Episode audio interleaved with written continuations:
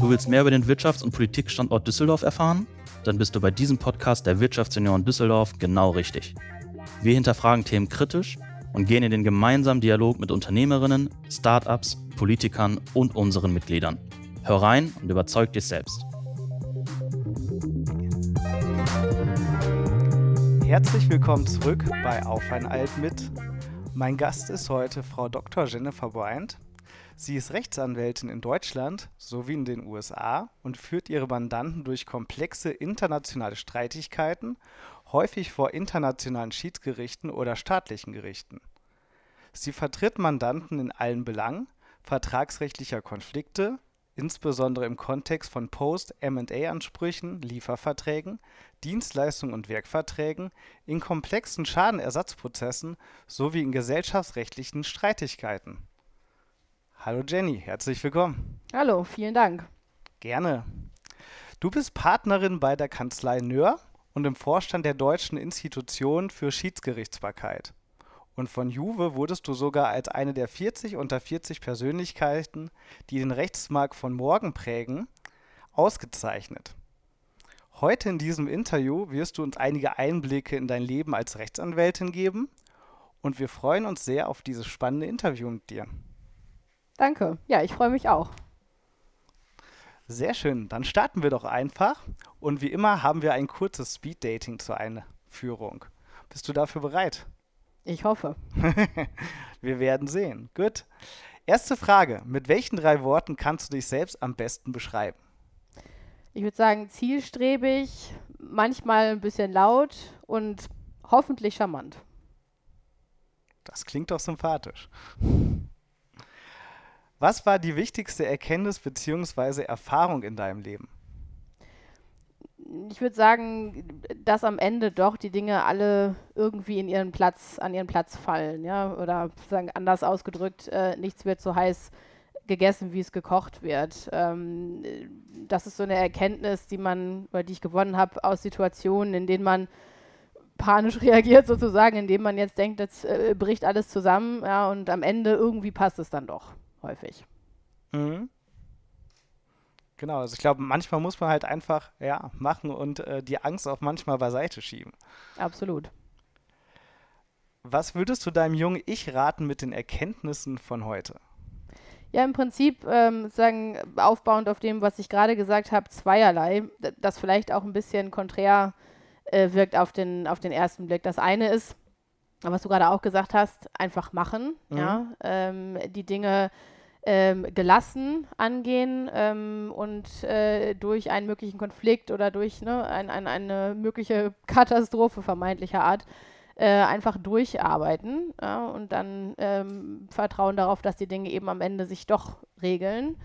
Und das andere, wie gesagt, das möglicherweise sogar ein bisschen konträr wirkt, ähm, ist, wenn du was willst, dann musst du es auch sagen. Und das ist was, was viele Jüngere ähm, manchmal übersehen ist. Ähm, ich kann machen und tun und, und fleißig sein, aber ähm, manchmal muss man eben auch äußern, ja, wenn man ähm, was möchte, wenn man weiterkommen will. Ähm, das ist dann manchmal unangenehm, gerade so in eigenen Belangen sich einzusetzen, aber das ist eben ganz entscheidend. Und gerade auch der Punkt, äh, tue Gutes und rede darüber, weil sonst weiß es nachher vielleicht gar keiner. Ja, absolut. Ne? Das ist, ich glaube, man kann sich nicht so sehr darauf verlassen, äh, dass einem alles geschenkt wird. Also insofern mhm. ein Stückchen konträr zu äh, der Aussage, alles wird schon irgendwie ähm, an seinen Platz fallen. Ja, aber ich glaube, man muss eben auch den Boden dafür bereiten. Mhm. Wer ist der wichtigste Mensch in deinem Leben? Mein Sohn. Da muss ich äh, ehrlich gesagt wenig drüber nachdenken ähm, und äh, sagen sehr zum Nachteil meines Mannes. Ähm, der kommt an zweiter Stelle, aber das Kind ist dann doch noch wichtiger. Es ist ja irgendwie doch ein Teil äh, von einem selbst. Was bedeutet Netzwerken für dich? Wenn es gut läuft, viel Spaß, ehrlich gesagt. Viel Freude. Ähm, ich finde, ähm, man merkt es ähm, den Leuten immer an, wenn sie auf eine Netzwerkveranstaltung gehen und so sehr verbissen quasi ihren äh, gedanklichen Zettel abarbeiten, ja, mit wem muss ich jetzt noch sprechen, wer ist jetzt noch wichtig für mich ähm, und dann so staccato-mäßig sozusagen ähm, nur aufs Ergebnis schielen.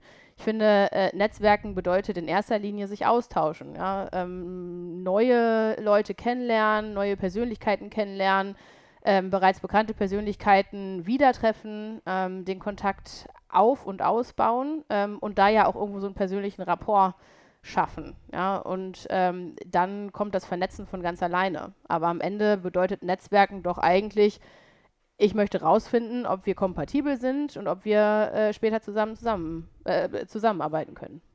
Genau, und dabei muss es ja auch immer irgendwie locker bleiben. Genau, ja, und ich finde, man verliert sehr viel Authentizität ähm, wenn man eben diese Lockerheit nicht hat und wenn es einem nicht so sehr darum geht, wirklich das Gegenüber kennenzulernen, äh, sondern wirklich so ein, wie ich sagte, so eine Checkliste abarbeitet. Mhm. Ähm, was für ein Buch oder welchen Film sollte man aus deiner Sicht unbedingt mal gelesen bzw. gesehen haben? Ob es jetzt so eine Pflichtlektüre oder Pflichtfilm äh, ist, weiß ich gar nicht. Ähm, ich mag ähm, ehrlicherweise auch ähm, so ein bisschen abhängig von meinem Tag und von meiner Konstitution verschiedene Dinge. Ähm, The Big Short fand ich richtig, richtig gut. Mhm. Ähm, wo es um ja, so eine Verbriefung oder die Verbriefung von ähm, Hypothekenansprüchen in den USA geht und am Ende sozusagen die, den Grund für die Subprime-Krise. Ähm, ich fand den Film sehr unterhaltsam gemacht. Ähm, man lernt ein bisschen was dabei und für mich war es ganz besonders spannend, weil ich mich beruflich eben mit diesen Themen äh, damals auch befasst habe und dann ist es natürlich irgendwie schön, das ähm, so als Entertainment auch nochmal mitzubekommen. Ja, schön. Kommt auf die Liste, würde ich sagen. äh, du hast dein Büro im Medienhafen hier in Düsseldorf, wo wir auch gerade sitzen, mit einer sehr schönen Aussicht. Was bedeutet die Stadt Düsseldorf für dich? Heimat ja, Wahlheimat, wenn mhm. man es äh, ganz konkret ähm, ausdrückt. Also ich komme ja aus Ostwestfalen, aus Paderborn ähm, und habe dann meinen Weg ins Rheinland über Köln genommen, habe dann da ein paar Jahre gelebt und bin dann nach Düsseldorf zum äh, Beruf, äh, Berufseinstieg gezogen und jetzt mittlerweile ist es, ist es meine Heimat und meine Familie lebt hier, also mhm. jedenfalls sozusagen äh, Mann und Kind. Mein Sohn ist hier geboren und insofern ist Düsseldorf äh, da, wo ich mich wohlfühle. Ja, da diese Aussage kann ich mich tatsächlich anschließen. Düsseldorf macht es einem aber auch einfach, finde ich. Also es ist aus meiner Sicht eine sehr lebenswerte ja. ähm, Stadt, die hinreichend groß ist. Also äh, alles das bietet, was eine Großstadt eben zu bieten hat, äh, kultureller Art, ähm, was auch da Entertainment angeht, ja, ähm, was Kultur angeht, was, was äh, ähm, die Restaurant-Bar-Szene angeht. Ähm, aber sie ist eben auch nicht so groß, äh, dass man es äh, nicht erschließen kann. Ich finde es eigentlich sehr praktisch, dass man im Prinzip, wenn man möchte, über mit dem Fahrrad oder eben schnell mit der Bahn oder auch mal mit dem Taxi fahren kann. Ja, das ist vollkommen richtig. Also sie ist auf jeden Fall noch überschaubar und nicht zu groß. Das finde ich auch sehr schön. Ja, Jenny, vielen Dank. Das war schon mal das Speed-Dating. Zum Warmwerden kommen wir zum Hauptinterview. Dein erster Berufswunsch war was ganz anderes, nämlich Ticketabreißerin bei Starlight Express. Auch hast du bereits fürs Radio und die Lokalzeitung gearbeitet. Wie kam es dann zu dem Wunsch, Rechtsanwältin zu werden? ein, ein, langer Bogen. Ja. Ähm, das mit dem Ticket abreißen habe ich mal in einem Interview gesagt und letzt, lässt es mich nicht mehr los. Ja, meine Assistentin findet das auch ganz witzig und ich kriege so alle paar Wochen mal, äh, äh macht sie sich da lustig über mich. Ähm, das tatsächlich, um das mal einmal äh, zu erläutern, kam so, dass ich als Kind ähm, großer Fan von Starlight Express, also von dem Musical war äh, in Bochum.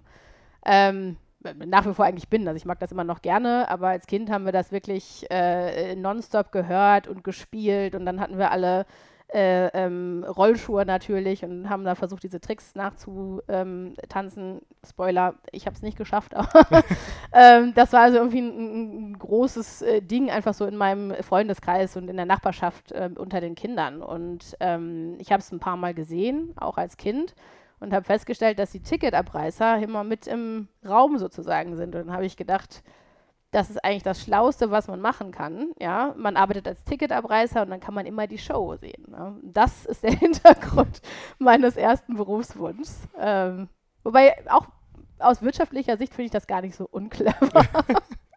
ja, man ist auf ja. jeden Fall direkt beim Geschehen. Das stimmt. Ja. Ähm, aber das hat, hat sich dann so ein bisschen tatsächlich, als ich älter geworden bin, überholt.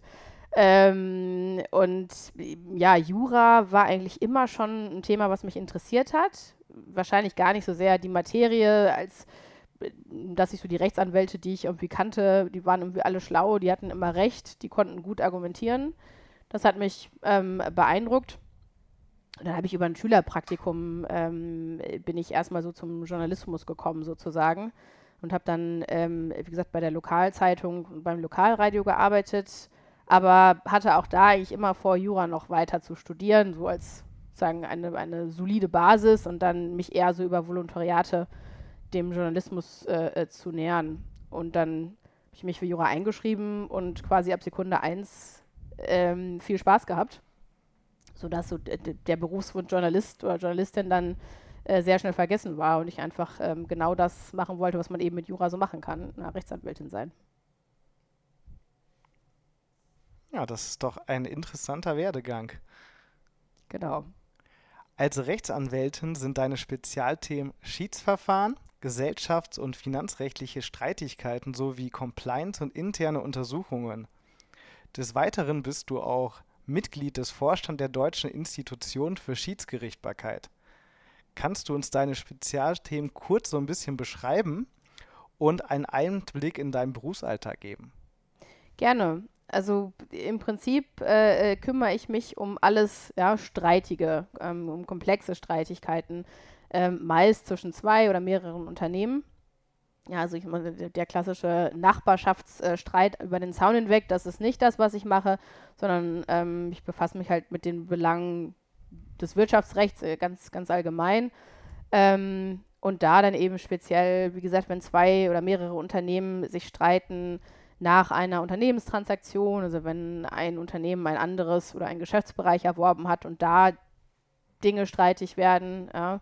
andere ähm, Themen aus Kauf- oder Lieferverträgen ähm, im Energiebereich ähm, sind es häufig Kaufpreisanpassungsstreitigkeiten, ne? wenn, da, wenn man also sagt, jetzt sind die Preise gestiegen und jetzt muss eben nachjustiert werden. Ähm, also alles das im Prinzip so in, in, in diesem Bereich. Mhm. Managerhaftung. Mhm ist ein Thema. Also wenn ein, ein Vorstandsmitglied beispielsweise ähm, vermeintlich eine Pflicht verletzt hat und dann daraus ein Schaden entstanden ist, dann ist eben die Frage, ob das Unternehmen dieses Vorstandsmitglied oder sozusagen sonstigen Geschäftsführer ähm, in Anspruch nimmt ja, und sich diesen Schaden erstatten lässt. Und äh, das sind so Themen, die bei mir auf dem Tisch landen das Thema Investigations und Compliance ist dem dann so ein bisschen vor oder manchmal auch nachgelagert.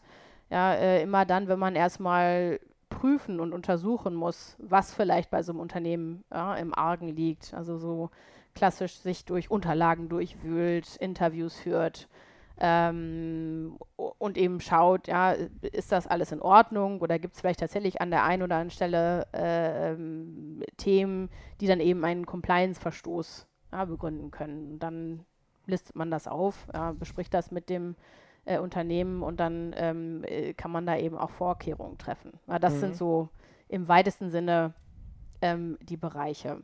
Und warum Schiedsrecht oder Schiedsverfahren? Ähm, diese Streitigkeiten, die ich gerade angesprochen habe, kann man natürlich vor staatlichen Gerichten lösen. Das ist so das, was die Masse der Rechtsanwälte äh, tut, wenn sie sich im streitigen Bereich äh, tummelt. Ähm, man kann sie aber eben auch vor Schiedsgerichte bringen und vor Schiedsgerichten austragen. Das hängt davon ab, ob die Parteien das möchten und ob die Parteien eine entsprechende Vereinbarung getroffen haben. Mhm. Und dann ähm, folgt, ja, ich sag mal, dieses Schiedsverfahren äh, etwas anderen Regeln. Das ist eben häufig international. Ähm, ist also nicht nur auf Deutschland beschränkt, es ist nicht nur beschränkt auf ähm, deutsches Recht, es ist nicht nur beschränkt auf ähm, die deutsche Sprache, ja, anders als man das jetzt vor deutschen Gerichten hat. Ähm, es ist äh, vertraulich zwischen den Parteien häufig ähm, und hat eben äh, viele andere aus meiner Sicht Vorteile, gerade in diesem komplexen internationalen Bereich. Und deswegen entscheiden sich viele Unternehmen, viele Parteien dazu, eben ihre Streitigkeiten vor Schiedsgerichten auszutragen und nicht vor staatlichen Gerichten. Hm. Okay, und gerade auch bei äh, MA, denke ich, ist der Vorteil da, es ist ja ganz oft der Fall, dass Transaktionen nicht nur in Deutschland, sondern halt europaweit, weltweit stattfinden. Da hat das dann ja schon, wahrscheinlich schon gewisse Vorteile. Genau, das ist eigentlich so ein ganz klassischer Bereich der Schiedsgerichtsbarkeit auch hier ähm, in Deutschland, weil man, es fängt eben damit an, dass die Unternehmenskaufverträge ja sehr speziell sind, ja, mhm. sind spezielle, sind spezielle Sprache, es sind spezielle Dinge geregelt. Ähm, so ein ganzer äh, MA-Prozess, Transaktionsprozess äh, dauert ja auch und hat eben ganz bestimmte Besonderheiten. Und das Ganze ist eben häufig auf Englisch. Ja, und wenn dann eben ähm, äh, Fragen hochkommen und es streitig wird, dann ähm, haben diese Unternehmenskaufverträge häufig eine Schiedsklausel, weil man sich ja hofft, also einerseits, dass man auf Englisch verhandeln kann, dass man also diese ganzen Dinge nicht übersetzen muss, dass man sich ähm, ein Schiedsgericht zusammenstellen kann, weil man die Schiedsrichter selber wählt, die eben Ahnung von der Materie haben, ja, für die das nicht äh, die erste Post-MA-Streitigkeit ist, nicht die erste MA-Transaktion, die die sehen.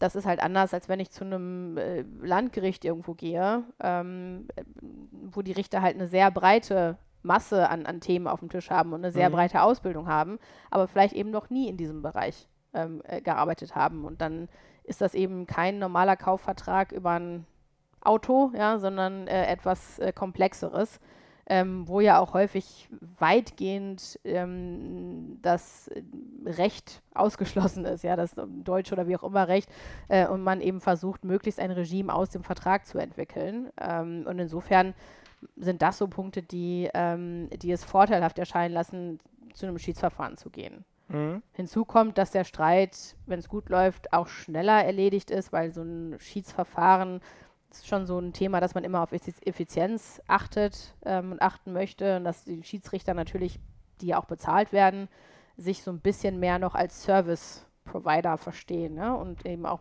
versuchen, den Prozess möglichst ähm, effizient und, und für beide Seiten gewinnbringend ja, zu, zu führen ähm, und zu strukturieren. Und das alles führt eben dazu, dass, dass es gerade in den Post-MA-Streitigkeiten aus meiner Sicht sehr vorteilhaft ist, ein Schiedsverfahren zu führen. Ja, klingt auch sehr wirtschaftlich gedacht. In dem Fall. Absolut. Es ist, es ist nicht ganz günstig, das mhm. muss man auch sehen. Also Streiten vor deutschen staatlichen Gerichten ist erstmal ähm, sagen per se günstiger, weil die Gerichtsgebühren deutlich günstiger sind, als das ähm, jedenfalls ab gewissen Streitwerten ähm, in einem Schiedsverfahren möglicherweise ist. Aber, ja, und das ist ganz wichtig, ähm, in einem Schiedsverfahren äh, kann man wenn man, wenn man gewinnt, ähm, seine gesamten Kosten erstattet verlangen. Mhm. jedenfalls ist das ähm, eine Prämisse, mit der wir arbeiten. Ähm, und das ist eben beim staatlichen Gericht nicht so. Und dann die Anwaltskosten, die anfallen, sind halt gedeckelt ähm, auf die gesetzlichen Anwaltskosten und Anwaltsgebühren. Und die sind üblicherweise geringer als das, was tatsächlich anfällt. Ah, okay. Ich habe gelesen durch den Tanz Tango, das andere Thema. äh, konntest du deine Sichtbarkeit steigern? Kannst du uns erzählen, wie es dazu kam? ja, wie, wie, gesagt, das ist der zweite blinde Fleck auf meinem Lebenslauf. Ähm, wir haben äh, alle paar Jahre, also jedenfalls vor Corona, ähm, eine Kanzleiveranstaltung, die sich Wir alle nennt, ja, wo tatsächlich also die gesamte Kanzlei äh, mit Mann und Maus sozusagen ähm, zu einem Event zusammenkommt. Ja, dann über 1000 Leute. Mhm. Ähm, dann steht das häufig unter einem bestimmten Thema oder Stichwort. Ähm, und vor vielen, vielen, vielen Jahren, ich glaube 2014 ehrlich gesagt, ähm, waren wir alle in Brüssel, ähm, nachdem wir in Brüssel ein neues Büro eröffnet hatten. Und ähm, die, das, das Thema da war, dass wir unsere Unternehmenswerte darstellen, ja, ähm, künstlerisch. Und es, mit ganz unterschiedlichen ähm, Darbietungen, die es gab, also Exzellenz, Vertrauen, Teamgeist und der vierte Unternehmenswert damals Leidenschaft. Und ich war also gebeten worden, ähm, ob ich das nicht vertanzen könnte. Man hätte gehört, ich, ähm, äh, ich, ich, könnte das und ähm, ob ich da Lust zu hätte. Und dann habe ich äh, so ein bisschen überlegt und gesagt, ich mache das auf gar keinen Fall alleine. Ja, und ich muss das, ich muss mir da auch irgendwie etwas seniorere Verstärkung holen. Mhm. Und habe dann einen Partner gebeten, das mit mir zu machen. Und dann haben wir so eine etwas humorige Darbietung äh, choreografiert, ähm, wo es irgendwie von Tango über Walzer und dann zu Disco Fox ging. Ähm, alles zum Thema äh, Pirates of the Caribbean. Ähm, und ja, wir da so ein bisschen Leidenschaft ausgedrückt haben, wie wir uns, also wie wir tanzen, uns streiten und uns wieder versöhnen. Ja, so sinngemäß. Und ähm, danach war ich natürlich sehr, sehr, sehr lange äh, in der Kanzlei irgendwie die Tango-Tänzerin und bin in jedem Büro erkannt worden, was mir ganz unangenehm war. Äh, und dem Vernehmen nach ist äh, das sogar in einen Beförderungsvorschlag äh, äh, gewandert, als ich dann zur nächsten Stufe sozusagen befördert worden bin, äh, dass ich mich eben also so sehr eingesetzt habe für die Kanzlei. Ähm, und das ist jetzt so ein bisschen die Anekdote, die, die mich nach wie vor begleitet. Ob ich das jetzt empfehlen würde, Tango zu tanzen für die Sichtbarkeit, so ganz allgemein, weiß ich nicht. Wir hören allerdings, es hat funktioniert. Das stimmt. so bleibt man im Gedächtnis. Also von ja. daher. Und wann hat man schon mal die Chance, im Outlook-Kalender Tango-Stunde einzutragen? Ja, also. Das stimmt. ähm, welcher Prozess hat dich bisher am meisten gefordert und was waren die Gründe dafür? Ich glaube, jeder Prozess fordert äh, mich in gewisser Weise, weil man natürlich in jedem Prozess das Beste für den Mandanten rausholen will und jeder Prozess ja auch ein bisschen anders ist und man immer im Prinzip mit neuen Themen konfrontiert ist. Das macht es aus meiner Sicht auch so spannend. Das ist, du hast halt im Prinzip immer so ein Aktion-Reaktion-Thema. Ne? Man äh, gibt was raus und dann kriegt man irgendwann die Antwort zurück ja, und dann liest man das und echauffiert sich erstmal und denkt, das ist doch alles gar nicht richtig. Ja? Und muss dann eben äh, sich hinsetzen und, und äh, dran arbeiten, dass man eben ja, eine gute Antwort wiederum darauf findet.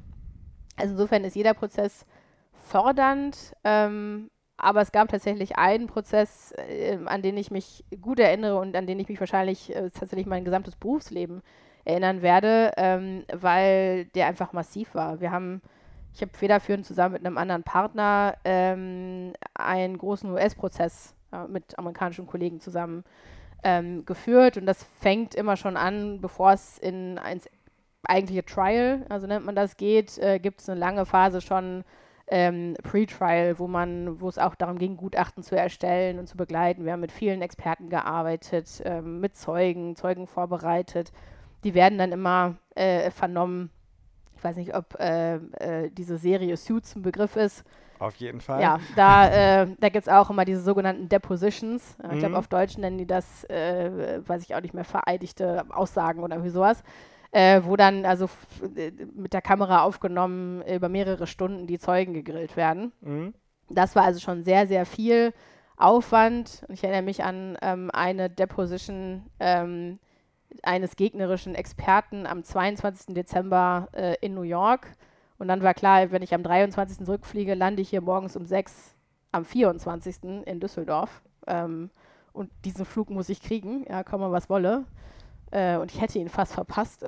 Insofern, das war tatsächlich, bin ich irgendwie Heiligabend hier äh, angekommen, habe zwei Stunden geschlafen und bin dann äh, weiter zu meinen Eltern gefahren. Mhm. Also da war sehr, sehr viel Bewegung, viele lange Nächte, ja, wenig Schlaf, ähm, bis hin dann dazu, dass wir eben zwei Wochen in den USA in Delaware waren äh, fürs Trial äh, uns da tatsächlich in so ein Hotel eingemietet und eine virtuelle Kanzlei da aufgemacht hatten, also mit äh, äh, Sekretariaten und Büros und so einem ähm, äh, Mock Courtroom, also quasi im nachgestellten Gerichtssaal und äh, wie gesagt, wahnsinnig viele Leute und alle äh, ähm, auf Hochtouren sozusagen. Ähm, und es hat wahnsinnig viel Spaß gemacht. Ähm, also trotz der vielen und der harten Arbeit und ähm, wirklich wenig Schlaf war es einfach, weil alle da so am gleichen Strang gezogen haben, hat es äh, war so eindrücklich, wie, wie gut das irgendwie auch war, ne? Und wie mhm. befriedigend das auch ein Stück weit war.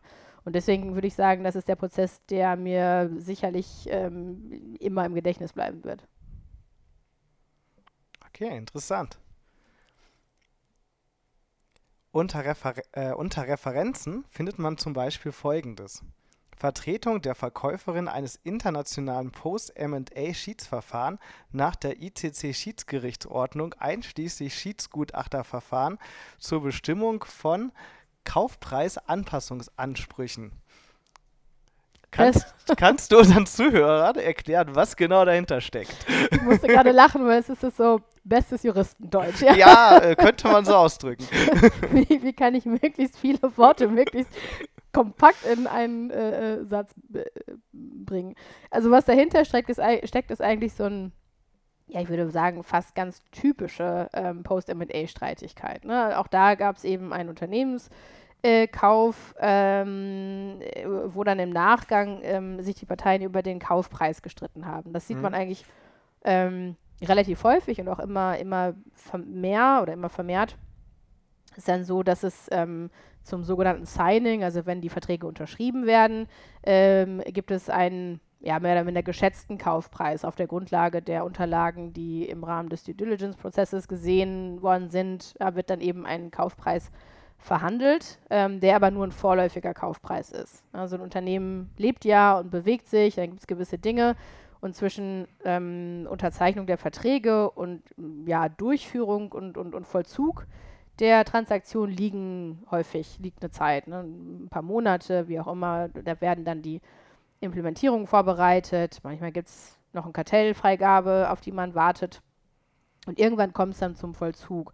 Und dann wird per Vollzugstag ähm, der tatsächliche Kaufpreis bestimmt, indem man ähm, eine, eine sogenannte Stichtagsbilanz aufstellt, also eine Bilanz, Bilanz äh, eben zum Vollzugstag und sich ansieht, also wie stand das Unterne Unternehmen da und wenn dann ähm, die Abweichungen zum vorläufigen Kaufpreis zu groß sind, ja, eine gewisse Grenze überschreiten, dann muss eben nachgezahlt werden oder vielleicht auch was zurückgezahlt werden, äh, je nachdem, wie das verhandelt worden ist. Das war auch das Setting dieser, ähm, äh, dieses Verfahrens. Ähm, und dann ist es meistens so, dass die Kaufverträge, die Unternehmenskaufverträge vorsehen, dass ähm, diese Kaufpreisanpassungsstreitigkeiten ähm, durch einen Schiedsgutachter zu klären sind. Ne? Das ist dann ein Wirtschaftsprüfer üblicherweise, weil klar, ja, Bilanzen ähm, lesen und erstellen, das können wir Juristen jetzt nicht so gut, äh, jedenfalls von Haus aus, ähm, sondern da ist ein Wirtschaftsprüfer natürlich der geeignete. Der guckt sich das an, mhm. was da aufgestellt worden ist und sagt, ja, das passt oder das passt eben nicht. Ähm, das ist die eine Seite der Medaille. Die zweite Seite der Medaille ist eben häufig, dass die eine Partei sagt, das muss jetzt zum Schiedsgutachter, das sind ja nur Zahlenfragen. Und die andere Seite sagt, nee, nee, da geht es auch um Auslegungsfragen, das sind rechtliche Themen. Wir müssen ja erstmal gucken im, im Unternehmenskaufvertrag, ähm, äh, äh, gewisse Definitionen erstmal klären. Deswegen müssen wir erst zu einem Schiedsgericht und dann zum Schiedsgutachter. Und diesen Streit hat man sehr häufig, erstmal diesen Zuständigkeitsstreit, sodass dann meistens erstmal quasi ein Schiedsverfahren dazu geführt wird, ob überhaupt der Schiedsgutachter oder das Schiedsgericht zuständig ist. So war das in dem Fall auch. Ähm, und dann geht es halt in einem zweiten Schritt dann zum Schiedsgutachter, der dann eben den tatsächlichen Kaufpreis bestimmt. Vielen Dank für die ausführliche Erklärung. In Düsseldorf ist jetzt ein MA-Gericht eingerichtet. Dies ist etwas Besonderes in Deutschland. Kannst du uns kurz sagen, warum? Also warum ist das so besonders, das Ganze? Ja, also äh, ich hatte es ja vorhin schon mal gesagt, ähm, dass gerade diese Post-M&A-Streitigkeiten, wie wir sie nennen, also im Nachgang zu einer Unternehmenstransaktion, dass sie ganz häufig vor Schiedsgerichten ausgetragen werden und nicht vor staatlichen Gerichten. Und die staatliche Gerichtsbarkeit sozusagen hat sich gefragt, warum eigentlich? Ja, und wie können wir dem entgegenwirken? Denn es ist natürlich schon so, dass man im Prinzip dann ja auch gar keine Rechtsfortbildung in dem Bereich hat. Ne? Die Schiedssprüche werden äh, nicht immer und nicht zwangsläufig veröffentlicht. Das heißt, man weiß natürlich auch gar nicht, wie werden gewisse Dinge eigentlich entschieden, wie werden gewisse äh, Klauseln ausgelegt. Ja, das ist natürlich etwas, was, was man ähm, eher hat, wenn man in der staatlichen Gerichtsbarkeit ist, wo man dann sieht, ah ja, okay, das Landgericht Düsseldorf hat es mal so entschieden, das Landgericht Köln hat es mal anders entschieden, dann geht es irgendwann hoch, ja, und ähm, dann gibt es vielleicht mal eine finale Entscheidung vom Bundesgerichtshof. Und um sozusagen dieser Abwanderung der MA-Streitigkeiten in die private Schiedsgerichtsbarkeit entgegenzuwirken, ähm, ist dann eben dieser, äh, diese Spezialkammer, also nennt die sich, ähm, installiert worden. Und wir haben uns natürlich alle gefreut, dass das in Düsseldorf der Fall ist, weil es natürlich auch nochmal Düsseldorf als Wirtschaftsstandort äh, aufwertet. Und die Idee dieser ähm, Spezialkammer und der Richter in dieser Spezialkammer ist eben, dass es alles Richter sind, die auf Englisch auch arbeiten können. Das sind ähm, Richter, jedenfalls der Vorsitzende, der ähm, auch mal in der großen Kanzlei gearbeitet hat, also der im Prinzip auch eben MA kennt, ja, der diese Themen kennt. Ähm, de, der weiß, was dahinter steckt, hinter solchen Transaktionen, äh, der sich mit Bilanzen ein Stück weit auch auskennt ähm, und der, wenn man mit ihm spricht, schon auch gewillt ist, soweit das möglich ist im Rahmen äh, des Zivilprozessrechts ähm, auch flexibel auf gewisse Dinge einzugehen und auf die Parteien einzugehen und, und ich sag mal, das ja doch sehr starre Korsett ähm, in der staatlichen Gerichtsbarkeit etwas aufzuweichen ähm, und der Schiedsgerichtsbarkeit anzunähern. Man muss auch sagen, fairerweise, ähm, ob das klappt, wissen wir noch nicht so richtig, weil diese Kammer eben noch nicht äh, so viele Fälle hatte, mhm. als dass man jetzt sagen kann, ach ja, prima, das funktioniert gut. Das liegt natürlich auch daran, dass jetzt erstmal sich das etablieren muss. Dann muss das natürlich in die Verträge Eingang finden und dann muss es streitig werden. Also es ist natürlich so, dass wir das ähm, erst ja, in, in, einiger Zeit, in ein paar Jahren sehen werden, ob das äh, sich etabliert hat oder nicht. Wann war der Start dieses M&A-Gerichts hier? Äh, Anfang des Jahres. Ah, Anfang des Jahres, okay. Und ähm, war der, dass der Richter eine gewisse Kompetenz darin hat, war das ein entscheidender Punkt, dass es auch Düsseldorf geworden ist? Oder was waren die Gründe dafür an sich, dass man gesagt hat, okay, wir machen das jetzt in Düsseldorf? Das weiß ich nicht. Das ist gar nicht so ähm, äh, kommuniziert worden. Ich kann mir vorstellen, ähm, dass es eben tatsächlich so ist, dass man sich überlegt hat, in Nordrhein-Westfalen, was, was für Standorte machen Sinn. Und dann ist Düsseldorf sicherlich eben schon noch eher auch ein, ein Standort der großen Kanzleien, ähm, ein Wirtschaftsstandort. Und dass man dann gesagt hat, ähm, dann ist das Landgericht Düsseldorf dafür ohnehin qualifiziert. Ähm, und dann hat man eben andere Kompetenzen aus anderen Bereichen an andere Landgerichte gegeben. Ja, beispielsweise Energie dann nach Essen, ja, mhm. was natürlich auch Sinn macht äh, vor dem Hintergrund der Energieversorger, die da sitzen. Ähm, Bielefeld hat, glaube ich, auch einen Ableger bekommen und andere Dinge, die dann nach Köln gegangen sind beispielsweise. Also insofern kann ich mir vorstellen, dass es eine Gesamtschau war. Ähm, nicht nur ja, sozusagen losgelöst der Frage, steht Düsseldorf für M&A, sondern von diesen vielen Spezialthemen, wo geben wir jetzt äh, was am besten hin. Ja, und jetzt kann Düsseldorf sagen, wir stehen für MA. Genau. Das ist doch ein schönes Ergebnis der ganzen Geschichte. Absolut. Ja, dann lassen wir uns doch mal überraschen, was dabei rauskommt in ein paar Jahren. Du wurdest von Juve als eine der 40 unter 40 Persönlichkeiten ausgezeichnet. Erstmal herzlichen Glückwunsch. Dankeschön. Bitteschön. Was genau bedeutet das?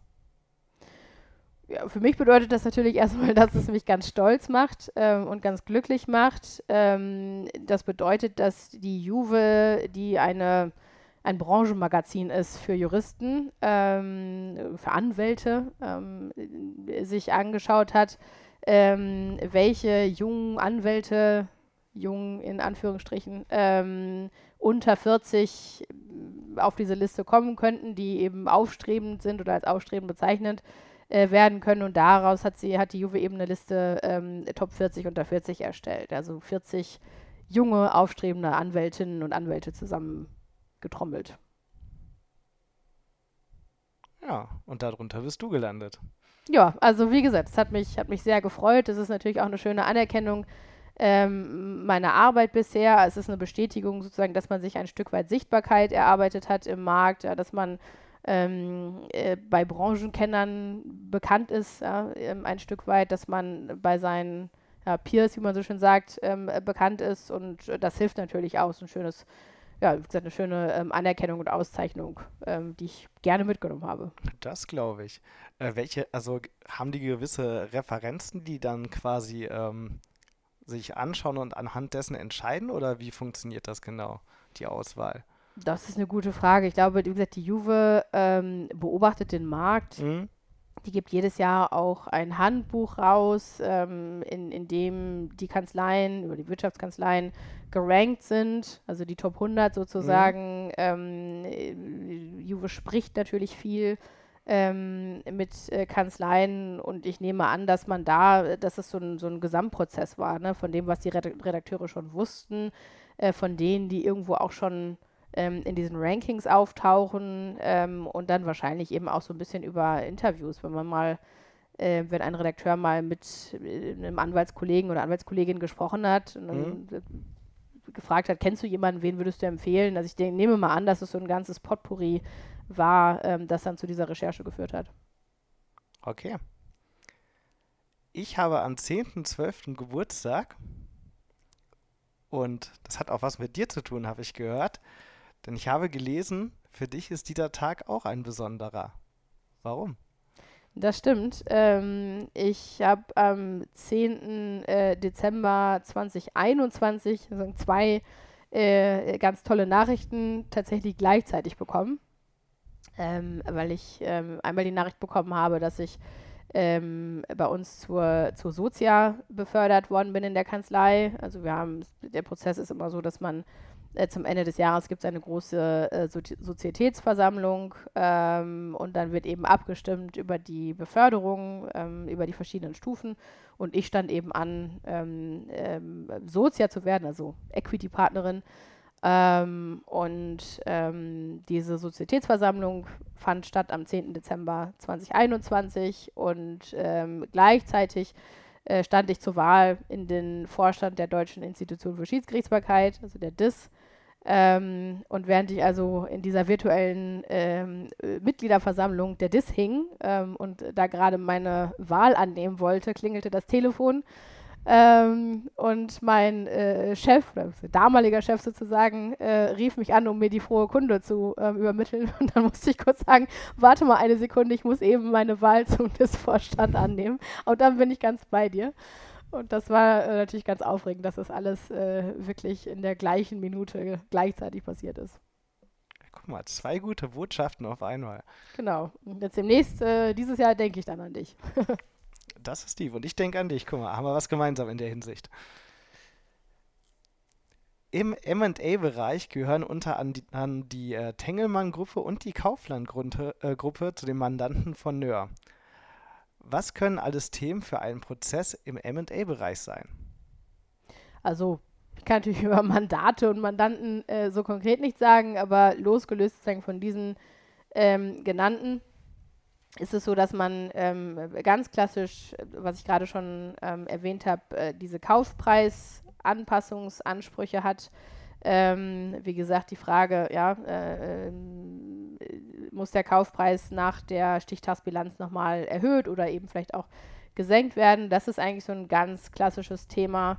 Ähm, ein zweiter Punkt, den man häufig sieht, ähm, sind Garantieansprüche. Ähm, also im Prinzip ist es ja so, dass man, wenn man eine Unternehmenstransaktion hat, dann gibt es einen sogenannten Garantiekatalog in denen, in, dem bestimmte Dinge eben ähm, garantiert äh, äh, werden ähm, oder jedenfalls sozusagen versprochen werden, ob das jetzt gewisse Kennzahlen sind ähm, oder ob das jetzt ist, was ich die Garantie, dass es keine Rechtsstreitigkeiten gibt, außer den offengelegten, ähm, dass die Bilanz richtig ist ähm, und noch viele andere, je nachdem natürlich auch, was für ein, was für ein Unternehmen veräußert wird.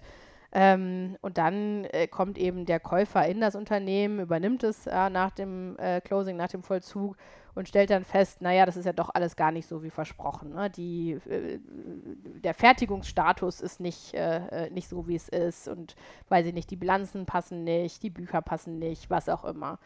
Ähm, und ähm, das sind dann eben so klassische Streitigkeiten, wo es dann eben um diese Garantien geht, die, die ähm, möglicherweise verletzt sind und möglicherweise auch Dinge, die nicht offengelegt worden sind im Verkaufs- ähm, und Verhandlungsprozess und dann streitet man darüber.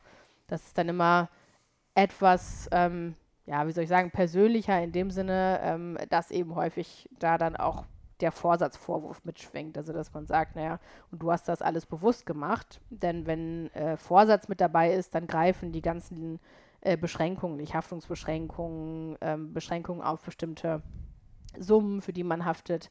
Ähm, das greift dann alles nicht und dann ist natürlich, ähm, äh, kann man alles Mögliche verlangen. Ja, und insofern ist das dann immer so ein bisschen, bisschen persönlicher ähm, in der Streitbeilegung.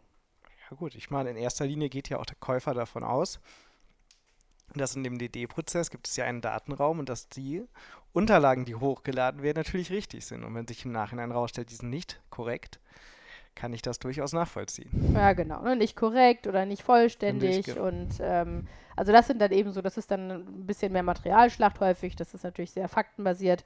Ähm, aber das ist so der andere, würde ich sagen, große Bereich ähm, äh, von Post-MA-Streitigkeiten. Ja, und dann sozusagen angrenzend ähm, gibt es immer mal wieder auch Themen, wo man, wo, wo sich vielleicht Gesellschafter auseinandersetzen und streiten. Ähm, es gibt ähm, Organhaftungsthemen, ja, wenn man also da sieht, dass man vielleicht den Vorstand, ähm, wie ich ja gerade schon gesagt habe, in Anspruch nehmen muss. Das sind so, so ich sag mal, ähm, Satellitenthemen, die sich dann manchmal als, als nachgelagerte zweite Reihe stellen können. Mhm. Du wirst im Internet wie folgt beschrieben.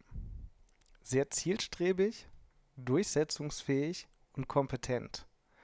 Top-Schiedsrichterin, bissig, up and coming. Was hat dir in deiner Karriere am meisten geholfen? Und wie konntest du deine Skills immer weiter verbessern? Also was waren da so deine Tricks oder was sind jetzt auch deine Tipps, die du geben kannst? Mm, äh, klingt jetzt so ein bisschen unsexy, ehrlich gesagt, aber ich glaube in erster Linie harte Arbeit. Ja, mhm. Also äh, ich glaube, man muss sich eben schon auch reinknien. Äh, man muss eben äh, die, die, Dinge auch tun und erledigen und in erster Linie eben äh, ja auch mal die Extrameile gehen. Ähm, dazu kommt natürlich, ähm, also das, das, ist dann weniger vermessen, aber dann, dazu kommt natürlich ähm, auch ein Quäntchen Glück, äh, dass man braucht, ähm, ein gutes Umfeld, ähm, Förderer, die auch sehen, was man da tut und die harte Arbeit ähm, gutieren. Also insofern glaube ich, ist es, man muss das Feld bestmöglich bestellen ja, und dann eben auch so ein bisschen darauf hoffen, dass es ähm, auch ein Jahr mit viel Sonne und hinreichend Regen ist. Ja, sinngemäß. Okay, also reinhängen quasi und ein bisschen Glück gehört auch dazu. Ja, sicherlich. Damit sind wir auch schon am Ende dieser Folge. Gibt es noch etwas, das du unseren Zuhörern mitteilen möchtest? Der Titel lautet ja auf ein Alt mit, also insofern würde ich sagen Prost. Ja, Prost. Das ist doch ein schönes Ende. Ja, vielen Dank, Jenny, für das spannende Interview. Gerne, vielen Dank, äh, dass ich hier so lange sprechen durfte. Ja, gerne. Da waren doch richtig informative Infos dabei. Also von daher immer gerne. War spannend, vielen Dank. Danke dir gerne. Und an unsere Zuhörer, auch vielen Dank fürs Zuhören. Das war wieder eine Folge auf ein Alt mit. Ich wünsche euch allen einen schönen Tag und schaltet auch beim nächsten Mal gerne wieder ein. Tschüss zusammen.